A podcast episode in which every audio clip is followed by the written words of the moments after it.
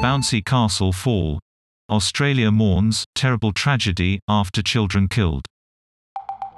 Five children died and four others were injured when a wind gust blew away the castle at a school fair.